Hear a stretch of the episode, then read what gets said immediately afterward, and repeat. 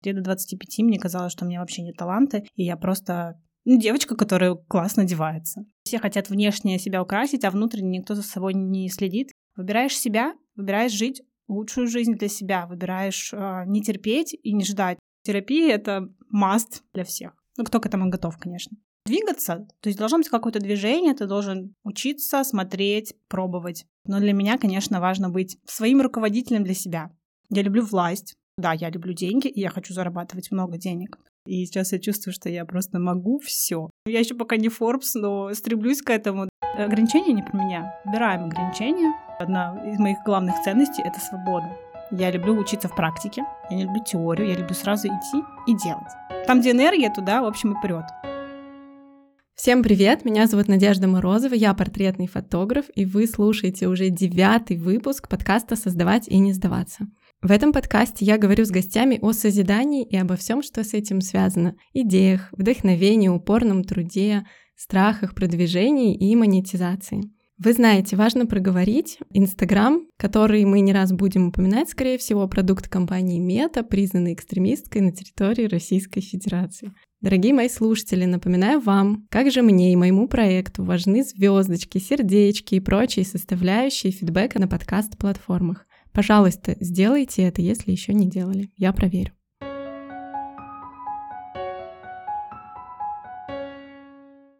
Ух, ребята, сегодня у меня такая гостья, богиня цвета и стиля. Мне кажется, после этого определения все сразу догадаются, о ком я говорю. Представляю вашему вниманию бесподобная Даша Гламорама. Даша, привет! Большое спасибо, что пришла ко мне. Спасибо, что пригласила. Для меня это первый опыт. Очень волнительно, интересно, и всем привет. Добро пожаловать. Я впервые увидела тебя в студии 212 весной прошлого года. Там был целый день лекций мероприятий для фотографов. Ты рассказывала о визуале. Я сидела в первом ряду, строчила в своем ежедневнике и фотографировала слайды презентации. Даш показывала такие примеры с такой кардинально необычной подачей, нестандартными решениями. Я была в полнейшем восторге и в тот же день на тебя подписалась. А теперь а, можешь рассказать немного о себе для тех слушателей, кто еще с тобой не знаком. Во-первых, очень приятно, что ты видела меня на лекции. Для меня это достаточно редкое явление. Я редко вот так выступаю. Для меня это тоже такое преодоление страха, определенный выход из зоны комфорта. А для тех, кто меня не знает, я Даша Гламарама, я стилист-инфлюенсер в сфере фэшн. В последнее время все таки занимаюсь больше контентом стилизации в плане блога, то есть это все-таки фэшн-инфлюенсер, можно так назвать, наверное, сейчас мою профессию, но вообще у меня большой опыт а, в работе стилиста на фэшн-съемках. Ну, это как бы неотъемлемая часть, все равно я как стилист, как блогер, поэтому так всегда и называю себя стилист-блогер. А начнем с того, что я попрошу тебя назвать самые главные ценности личного бренда Даша Гламорама. Ну, ценности личного бренда Даша Гламорамы, наверное, совпадают с личными ценностями меня как личности. Это, наверное, свобода, это определенная энергия, э, энергия действовать, мотивация, любовь к себе и ко всему, что ты делаешь. То есть это движет мной всегда. Ну, кстати, это очень читается в твоем блоге, вот эта энергия бешеная какая-то, да, это сразу бросается в глаза. Так, сейчас давай уже пойдем по хронологии твоего пути. Опиши, пожалуйста, тот период, когда ты решала, кто ты и чего хочешь от жизни. Совпало ли это с декретом, как у многих мам? Вот у меня, например, так было. Слушай, таких периодов было несколько, и, наверное, да, действительно, это был декрет в том числе. Это был такой период немножко в бункере, когда ты все-таки ставишь себя не на первое место, а на первое место ставишь ребенка. Хотя это в корне неправильно, но, наверное, когда у тебя первый опыт материнства, по-другому просто невозможно. И это время совпало точно. Я очень много задавала себе вопросов, кто я, зачем я, что я вообще хочу делать в этом мире, чего мне не хватает, как мне себя развивать, где мне брать свой ресурс. Это, наверное,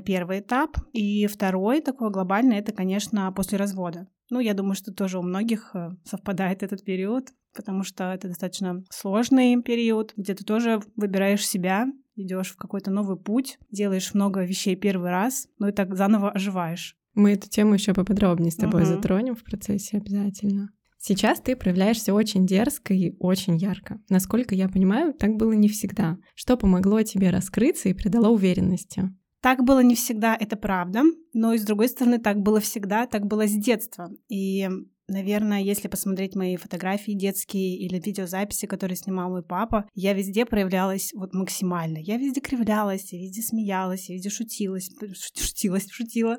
При этом я была очень стеснительная, ну, то есть боялась сцены, но при этом я любила вот проявляться, показывать себя, вот что-то такое. Но я всегда любила цвет, на самом деле. Не было такого, что цвет стал в тренде, я резко стала его любить. Если сейчас резко станет в тренде черный, а он всегда в тренде, я не буду носить черный, потому что я чувствую в нем себя достаточно очень уверенно и скованно. Хотя никогда не говорю никогда. Может быть, через 10 лет я просто буду богиней черного цвета, и это тоже будет какая-то моя, не знаю, классная фишка. У меня было очень такое глубокое чувство, что как будто бы если я покажу себя настоящую, покажу себя такую дерзкую, яркую, меня не поймут. И у меня был вот такой страх, и, наверное, в процессе пандемии я все таки решила рискнуть и в контент добавлять что-то более креативное, яркое. Очень было страшно, потому что думаю, что сейчас скажут. Я там надела розовые колготки, и все подумают, что я сошла с ума, потому что в тренде бежевое оверсайз пальто, а, не знаю, молочные оттенки. Но нет, мне не сказали, что я сошла с ума, все в порядке. Мне сказали, что это вау, круто, необычно необычно, интересно, что мне это очень идет. Я получила какой-то прям отклик такая,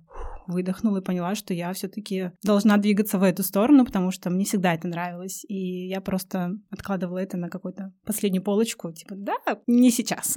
То есть ты открыла свою любовь к цвету уже, а можешь сказать, сколько лет? Как? Мне 31.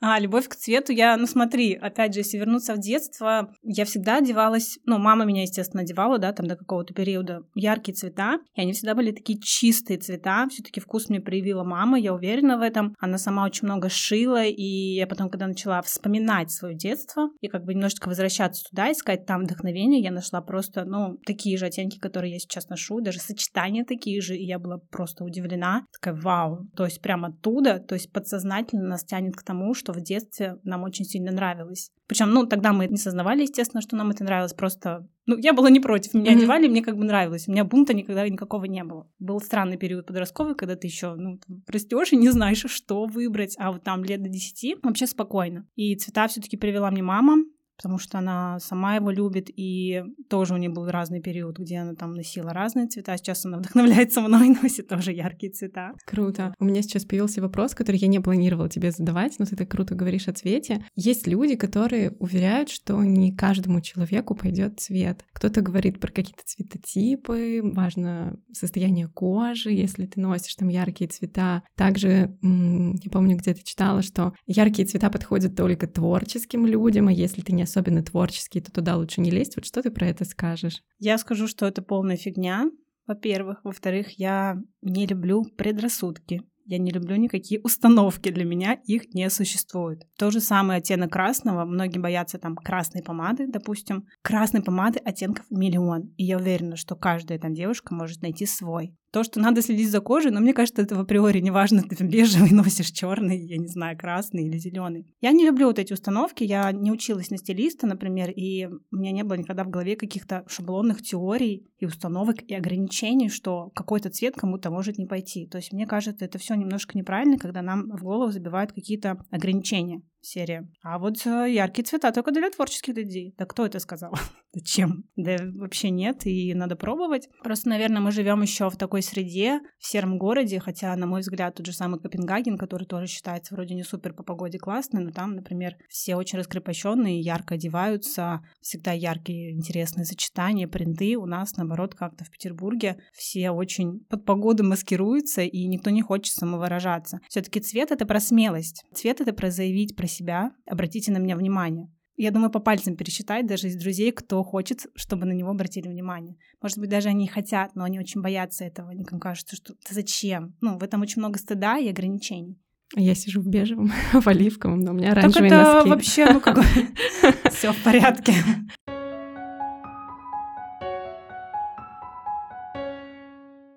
Скажи, были ли у тебя мощные резкие скачки в развитии и заработке, и в чем это выражалось, и что, может быть, этому предшествовало? Были, конечно, и я надеюсь, что будут еще в этом конечно. году, я уверена в этом. Ну, наверное, это все-таки развод, потому что, опять же, когда ты выбираешь себя и всю энергию ты направляешь на себя, на свое развитие, ты ставишь себе определенные цели, ты понимаешь свои приоритеты. Там, где энергия, туда, в общем, и прет. Поэтому были, конечно, да, и тому вино не то, чтобы там бегите разводиться, конечно, нет. Просто разберитесь в себе, найдите к себе инструкцию. То есть я, когда пошла в терапию, наверное, все-таки это тоже поспособствовало заработку, ну и вообще, в принципе, признание себе, что да, я люблю деньги, и я хочу зарабатывать много денег, потому что это смелость признаться себе в этом, ну и сказать, что со мной все в порядке.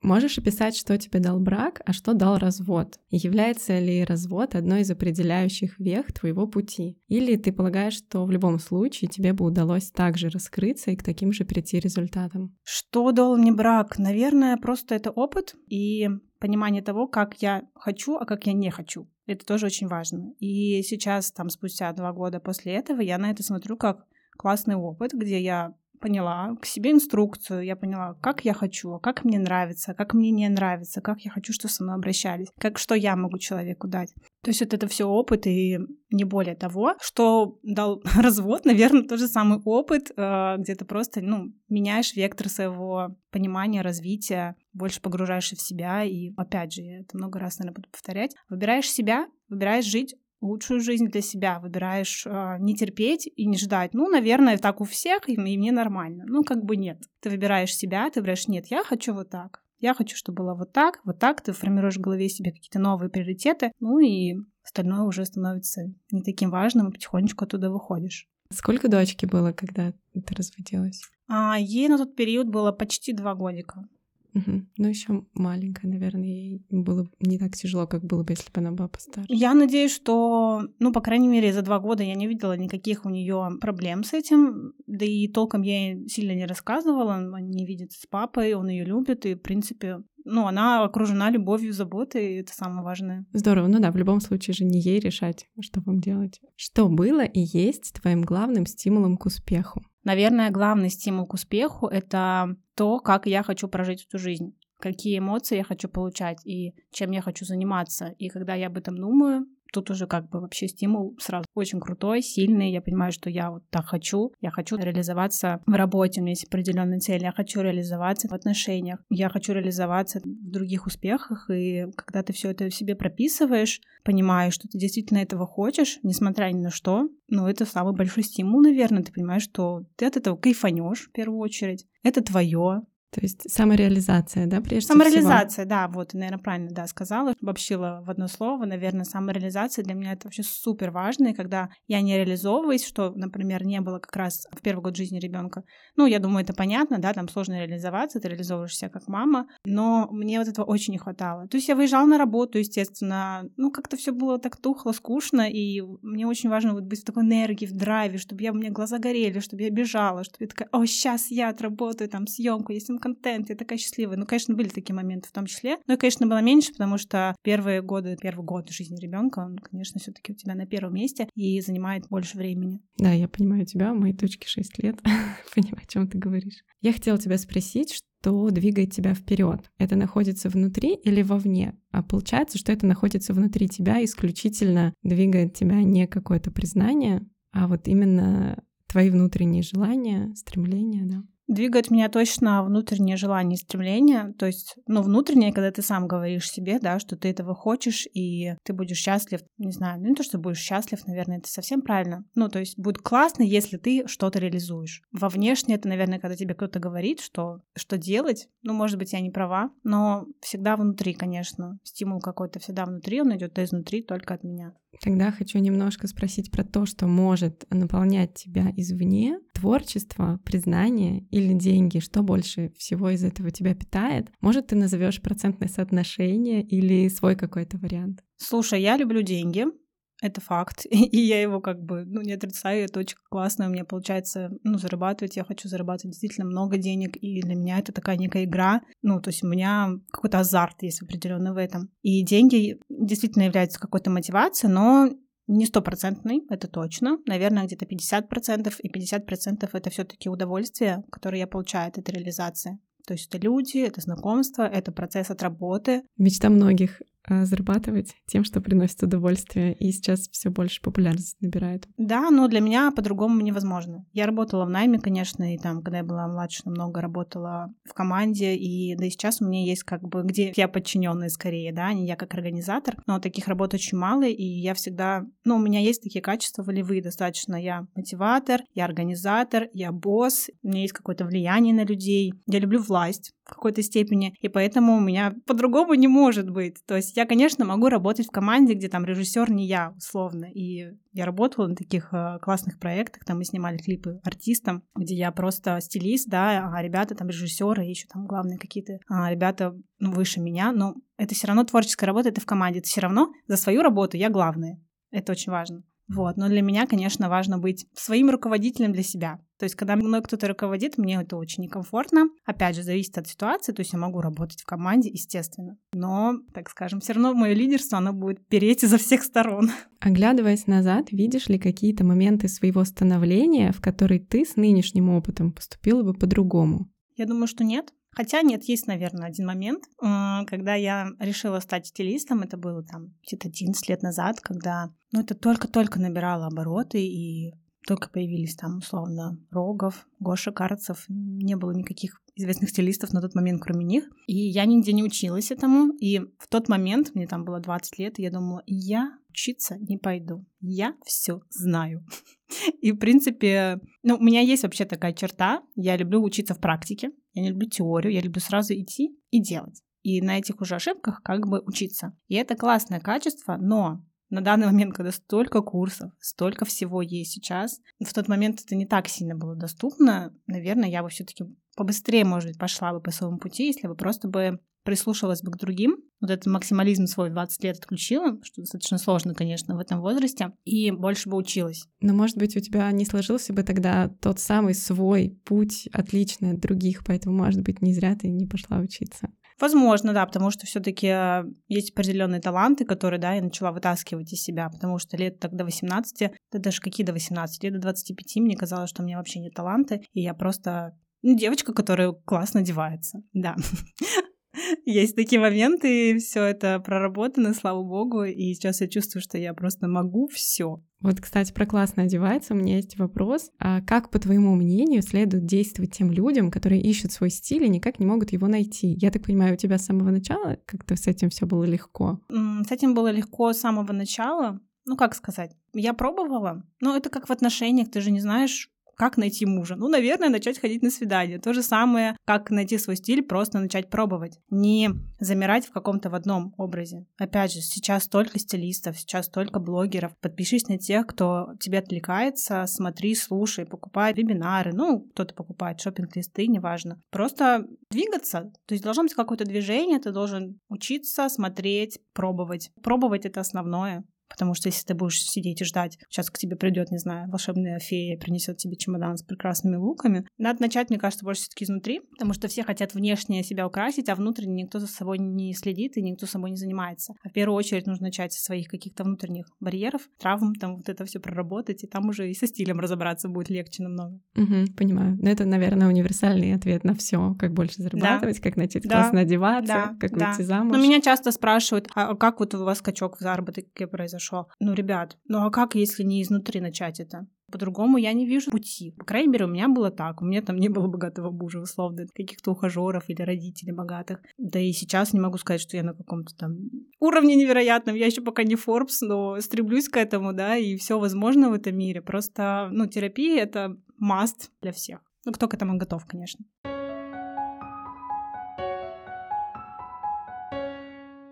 В своих сторис ты открыто пишешь о своих доходах нынешних. А можешь подробнее рассказать, какой уровень дохода ты считаешь своей точкой А и какой доход у тебя сейчас для слушателей? Уровень дохода в точке А ну, наверное, если я возьму период до развода или в процессе, или вот когда мы еще были вместе, да, у нас просто был общий бизнес, уровень дохода у меня был, ну, наверное, там 100, 100 тысяч рублей. Я думаю, это был потолок. Сейчас, а, так как я все-таки развиваюсь, иду вперед и наконец-то призналась себе в любви к деньгам, к успеху и все подобное, то сейчас где-то мой доход в среднем это 500 тысяч рублей, ну и до миллиона может дойти, если я там хорошо, удачно продала курс, у меня много рекламы, ну, в общем, как-то так. Конечно, хочется 10 тысяч раз больше. Но я думаю, что все будет. Да, знаю твою энергию. А основной доход у тебя с рекламы или с курса идет обычно? Основной доход э, с рекламы. Из курса, на самом деле, 50 на 50 потому что это достаточно два разных направления. Они оба занимают достаточно много энергии у меня. 100 тысяч рекламы в месяц я не возьму, это просто будет тяжело физически. Вот, поэтому я все таки стараюсь разделять, что 50 на 50 было их. Ну, я не каждый месяц запускаю курс, тяжело все-таки. Вот. Но больше удовольствия все-таки, конечно, получаю от создания рекламы, от продакшена, от съемок. Была бы моя воля, наверное, может быть, я бы в будущем бы и не занималась курсами. Они мне нравятся, безусловно, и мне очень нравится мотивировать людей, как-то влиять на них, чтобы у них менялась жизнь, чтобы у них менялся контент, чтобы они с помощью этого контента начали зарабатывать. То есть меня это очень сильно вдохновляет, но больше всего меня, конечно, приводит развитие личного бренда, то есть это съемки, это реклама, это какие-то поездки, это то есть транслирование всего чего угодно через мой профиль. Расскажи о своем первом сотрудничестве с брендом, как ты к этому пришла, как это прочувствовала, и многим ли ты отказываешь или отказывала в начале, чтобы работать именно с теми, кто тебе импонирует? Расскажу. Это, кстати, интересная история. Она была реально лет 10 назад, когда еще не было Инстаграма. А нет, Инстаграм был, но вот самое-самое начало Инстаграма. И, ну, для слушателей, у меня до Инстаграма был тоже блог. Кто-то там вел ЖЖ, всякие разные платформы. У меня был блог. Наподобие блога, как у европейских девочек фэшн-блогеров. Я наподобие, в принципе, ими вдохновлялась. Взяла, сделала блог. Это что-то типа сайта такого, где тоже были фотосессии. Ну, на тот момент там молодой человек меня снимал. Но это, ну, такой прототип, в принципе, Инстаграма, по сути. Он снимала луки, я их выкладывала, подписывала бренд, ну и как-то общалась с аудиторией. И в какой-то момент, ну, наверное, первые, может, полгода или год этого блога мне написал один бренд на почту. Это были тапочки, ну, такие типа вьетнамок, что-то какая-то резиновая обувь для отдыха. И написали, что хотят мне их подарить, чтобы я их выложила в Инстаграм. Я сначала вообще не поняла, почему они мне хотят их подарить что я такого сделала, и вообще за что мне все эти радости жизни. Хотя это просто тапочки, но в тот момент я почувствовала себя просто блогером невероятным. Я думала, вот это успех. Вот это начало. Ну, в общем, конечно, это было какое-то бартерное сотрудничество, и у меня там, ну, не знаю, может, подписок было в Инстаграме 500 или 1000, я не знаю. Ну, это самое начало, может, даже меньше. Ну, и все, и так все это началось потихоньку. Ну, тогда, ну, это было самое-самое начало. То есть я из старичков таких, кто давно уже в Инстаграме и занимается так скажем, монетизации рекламы. А так каждый день мне приходит, ну, порядка там 50 каких-то предложений, и 90, наверное, процентов я отметаю, потому что, ну, не со всеми мне хочется работать. Ты сама директор разбираешь в этом плане? Да, ну пока у меня не такое количество прям запросов, чтобы я это делегировала, может быть, в будущем делегировала, но я обращаю внимание на бренд, на его контент, на его стилистику. Если там есть вещи, которые я бы сама не купила, я не вижу смысла их рекламировать, потому что это будет, ну, не нативная реклама, мягко говоря. Бывало ли, что бренды, которым ты могла отказать при самом первом их запросе, ко второму своему запросу они дорастали до сотрудничества с тобой? Слушай, бывало, знаешь, такое, причем недавно, что я увидела какой-то бренд, думаю, вау, какие классные у них вещи, я могу сама написать. Просто предложить сотрудничество, там, партерное, условно, потому что мне нравится какая-то вещь. И потом смотрю, оказывается, они мне два года назад написали, а я им отказала. Но, видимо, в тот момент у них не было так классно все, и они раскрутились, и я такая, о, ребят, давайте-ка посотрудничаем. И они такие, давайте. Да, было вот буквально пару раз такой последний раз, что, ну, бренды просто вышли на какой-то новый уровень, возможно, сменили там концепцию, ну, невозможно, а так и есть, коллекции. И я увидела что-то там для себя. А есть те бренды, которые выросли именно благодаря сотрудничеству с тобой? Вот у них резкий скачок произошел. Я думаю, точно есть. Ну, конечно, какими-то прям коммерческими показателями со мной мало кто делится, хотя я вот сейчас хочу больше брать коммерческих фидбэков, так скажем, чтобы тоже понимать, сколько там купили по моей рекламе, условно говоря. Ну, потому что все таки я работаю с теми брендами, кто чаще всего отслеживает, здесь маркетологи, и вот эта вся история большой команды. Да есть, я думаю, слушай, просто мне так сложно мне кажется, тот же бренд Студия 29, которым меня спрашивают чуть ли не каждый день, откуда там у меня свитер, условно, даже сегодня, который я уже ношу на два года. Мне кажется, большинство людей узнали от меня. Ну, я не знаю в каком-то соотношении, потому что они работают с очень многими блогерами. Но я думаю, что много брендов таких, которых узнали от меня, конечно. Расскажи о бренде, с которым ты мечтаешь поработать. Ну, конечно, Жак Мюс. Это мой любимчик. И... Хотя, несмотря на то, что его новый магазин в Париже очень красивый, но очень бежевый, в который я стояла час, полтора часа в очереди, ничего не купила прошлой осенью, ну, этой осенью. Ну да, наверное, из таких гигантов, таких прям мировых-мировых, наверное, они, потому что я как-то вот люблю что-то новенькое, свеженькое, меня не привлекает там Шанель или Диор, хотя, безусловно, я бы, конечно, не отказалась с ним работать, но у меня как-то нет к ним такой прям любви. Угу, ровненько.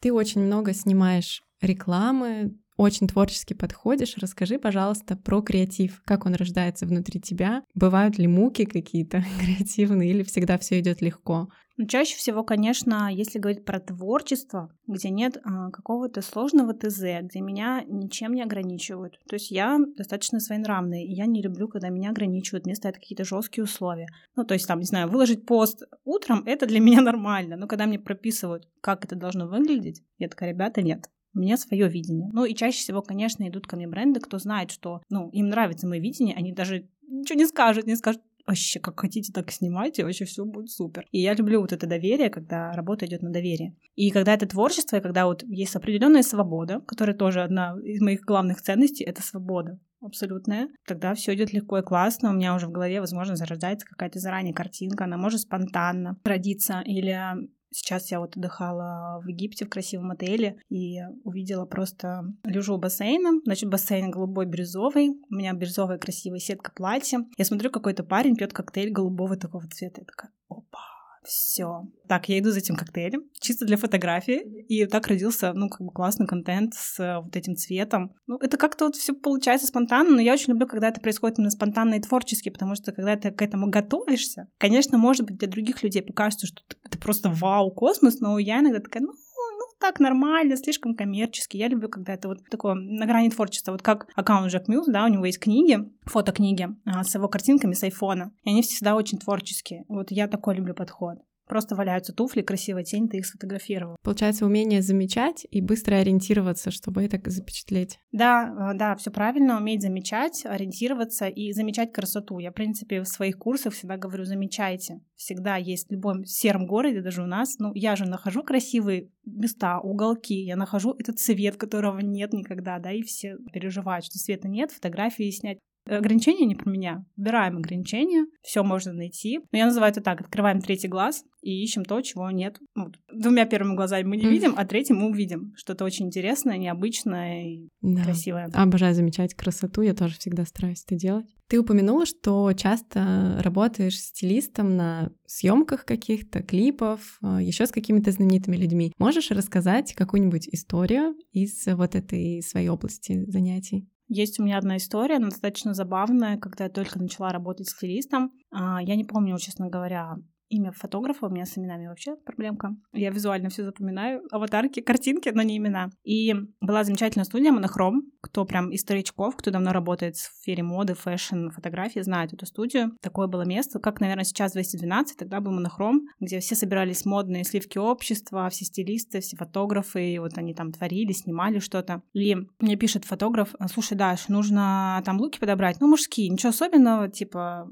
модель сам принесет все там, буквально костюм, ну, может, рубашку купи какую-нибудь. А я начинающий стилист, у меня нет ни гарантии в ДЛТ, у меня нет никаких связей. Ну, я пошла в H&M и купила рубашку какую-то по размеру, ну, там, Эльку. Прихожу, а там Данила Козловский. Я такая, Здрасте. Вот рубашечка H&M. Угу. Господи, мне было ужасно стыдно, потому что я такая, блин, что-то я не подготовилась. Вообще, как бы это мировая звезда, там, ну, условно говоря, да, это знаменитый человек. Но он был супер вообще простой, супер адекватный. Я не присутствовала на самой съемке, потому что, как мне сказал фотограф, он хочет, чтобы был только он и фотограф. То есть я дала вещи, ну, я была в студии, но не в самом зале. Но это как бы была творческая съемка, и я просто откликнулась на сообщение в сторис фотографа. То есть я брала тогда за все творчество, я видела объявление, сразу, о, прикольно, надо снимать, то есть я набиралась опыта. А, в общем, прикольно поснимали, он на самом деле принес большинство своих вещей, там, ну я вот эту рубашку H&M ему всунула, ну, в принципе, она ему подошла, и слава богу, белая рубашка на везде одинаковая примерно. И потом, где-то через месяц, я увидела, что эту фотографию поместили на обложке собаки.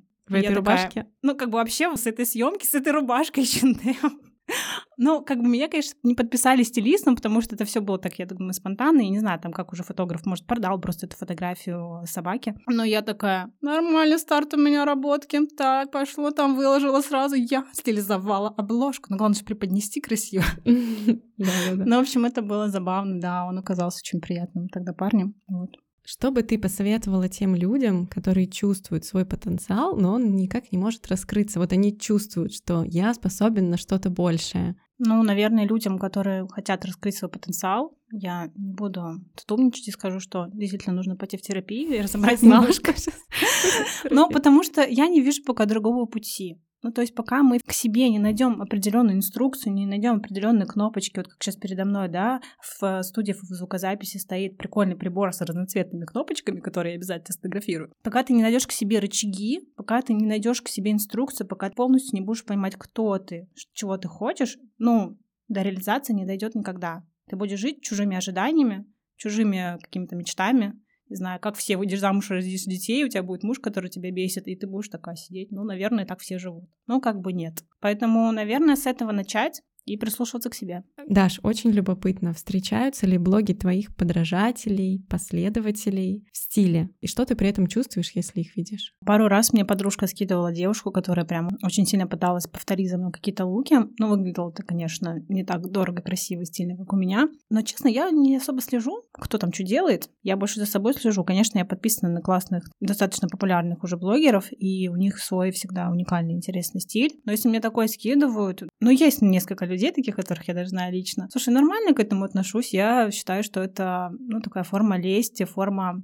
уважения. Ну, человек подражает. Значит, я его так сильно вдохновляю. Я его супер сильно вдохновляю, что он прям берет и покупает такие же вещи. Спокойно, у меня нет такого, что такая же вещь у меня черт, да нет, мы все уникальны, и при этом, ну, мы можем носить одинаковые вещи, это абсолютно нормально, но зато я для нее просто богиня. Это для меня, ну, как бы такая похвала определенная. Классно, что ты смотришь положительно. Ты, наверное, вообще оптимист по жизни. Ну, не сказала бы, что прям оптимист, но скорее да, чем нет. Я такой человек настроения, ну, наверное, последние пару лет, так как я очень сильно занялась своим вот этим ментальным здоровьем, про которое мы так часто здесь говорим, я стала больше, да, смотреть в сторону позитива. Ну, то есть для меня всегда стакан наполовину полон, и Типа, нет ограничений, вообще все возможно, неважно, какое у нас положение в стране, какое положение ну, вообще в целом. То есть все возможно, да, есть периоды разные, да, но все преодолимо, все возможно, и у меня этот девиз по жизни сейчас. Согласна, я тоже придерживаюсь такого подхода.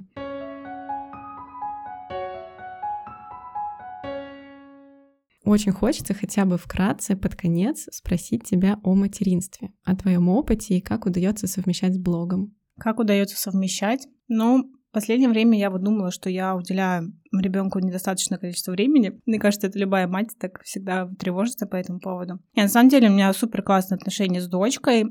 Я просто тут недавно думала о том, что надо выделить хотя бы один день, где она не идет в садик, и мы вот чисто один день проводим вместе. Ну, там, идем куда-то развлекаться, какой-нибудь детский центр или в театр, ну, что-то такое, потому что не всегда это получается со мной. Возможно, бабушка ездит, я иногда езжу. Вот, а совмещать да нормально, все прекрасно, я с самого начала это совмещала. И если первый год жизни ребенка я думала, что у меня будет мамский блог, я вот, кстати, тоже пробовала, пробовала разные форматы не зашло. Ну, лично у меня. Люди подписывались, да, был какой-то отклик, даже когда я была беременна, были очень сильные отклики, всем было интересно, как я одеваюсь там, с беременностью. Но потом я поняла, что не моя тема. Все-таки не хочу настолько углубляться в тему ребенка, и для меня самореализация моя на первом месте, и творчество мое на первом месте, ну, в плане Инстаграма, да, вообще. Вот, и немножко ушла от этой темы. А так, да, слушай, все нормально. Сейчас есть детский садик, слава богу. Отец ребенка тоже видится и проводит время. У меня есть бабушка, да, моя мама, которая с радостью сидит с ребенком. Может, я просто ну, не жертва, я не, не углубляюсь вот в эти все, о боже,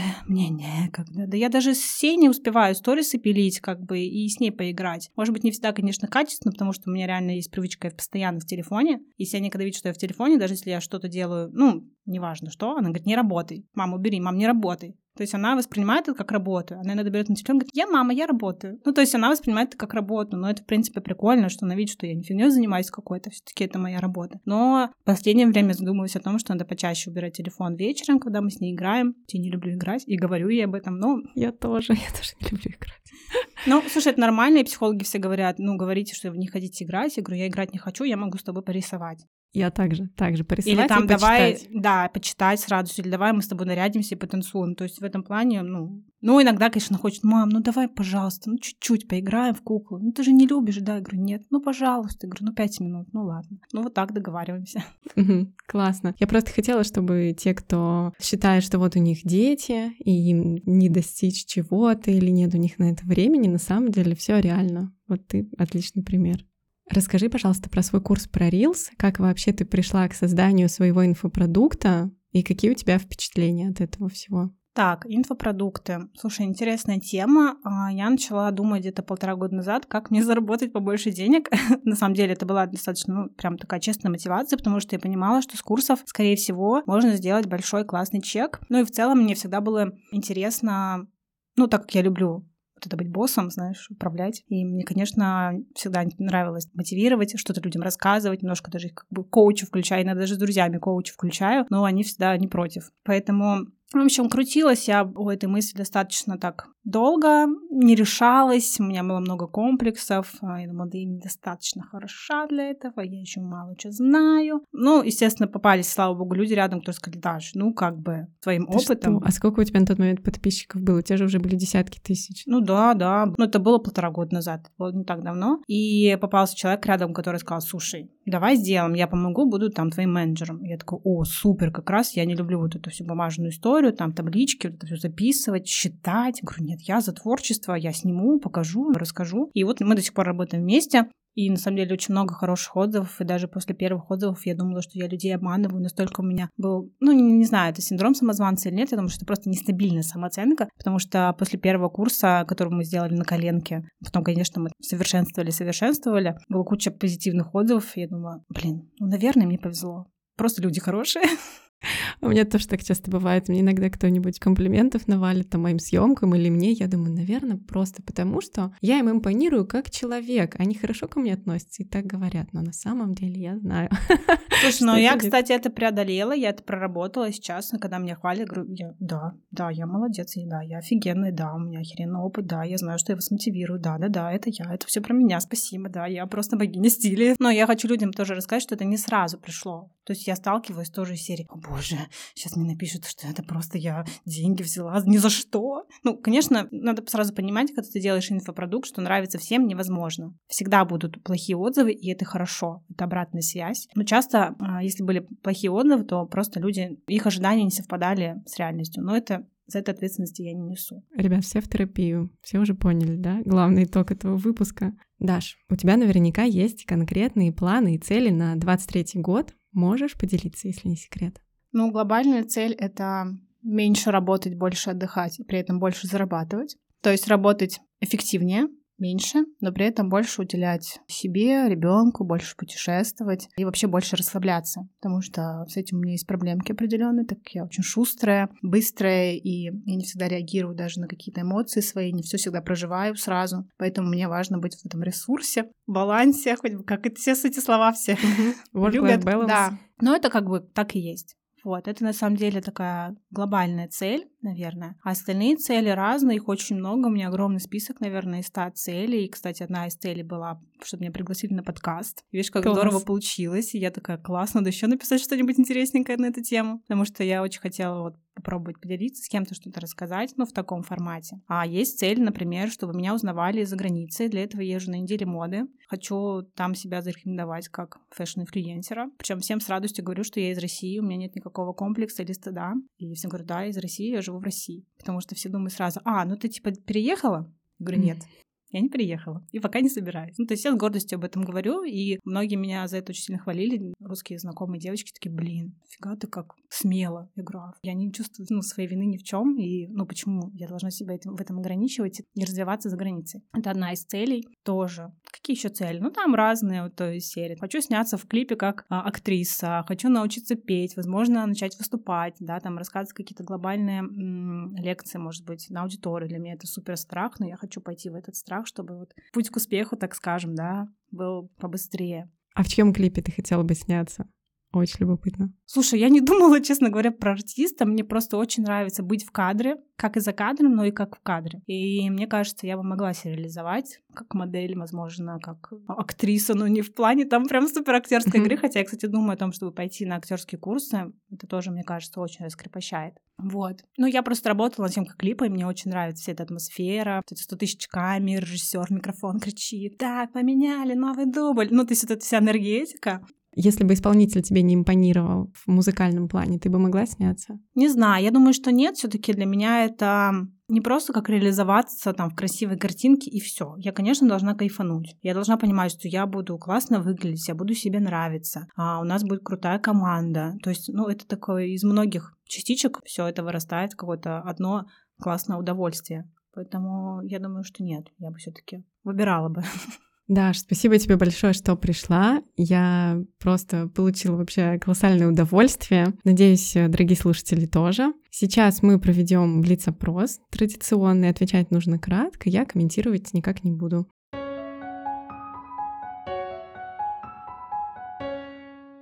Вдохновение — это работа или череда случайностей? Череда случайностей. Талант — это усердие или что-то врожденное? Врожденное.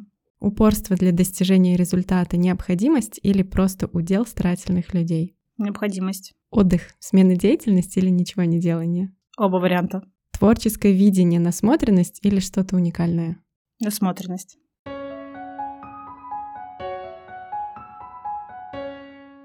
На этом мы заканчиваем. Спасибо, что были с нами до конца. Я это очень ценю. Если вы не успели поставить звездочки, сердечки, то вы знаете, что нужно делать. А, друзья, очень благодарна за вашу обратную связь. Меня можно найти в Инстаграме по нику Hope to see you soon в одно слово и написать, что вы думаете, какие у вас впечатления о выпуске. Также в описании эпизода я укажу все ссылки на Дашу, Телеграм, Инстаграм, в общем, все-все-все. Обязательно подписывайтесь, смотрите, вдохновляйтесь и идите в терапию.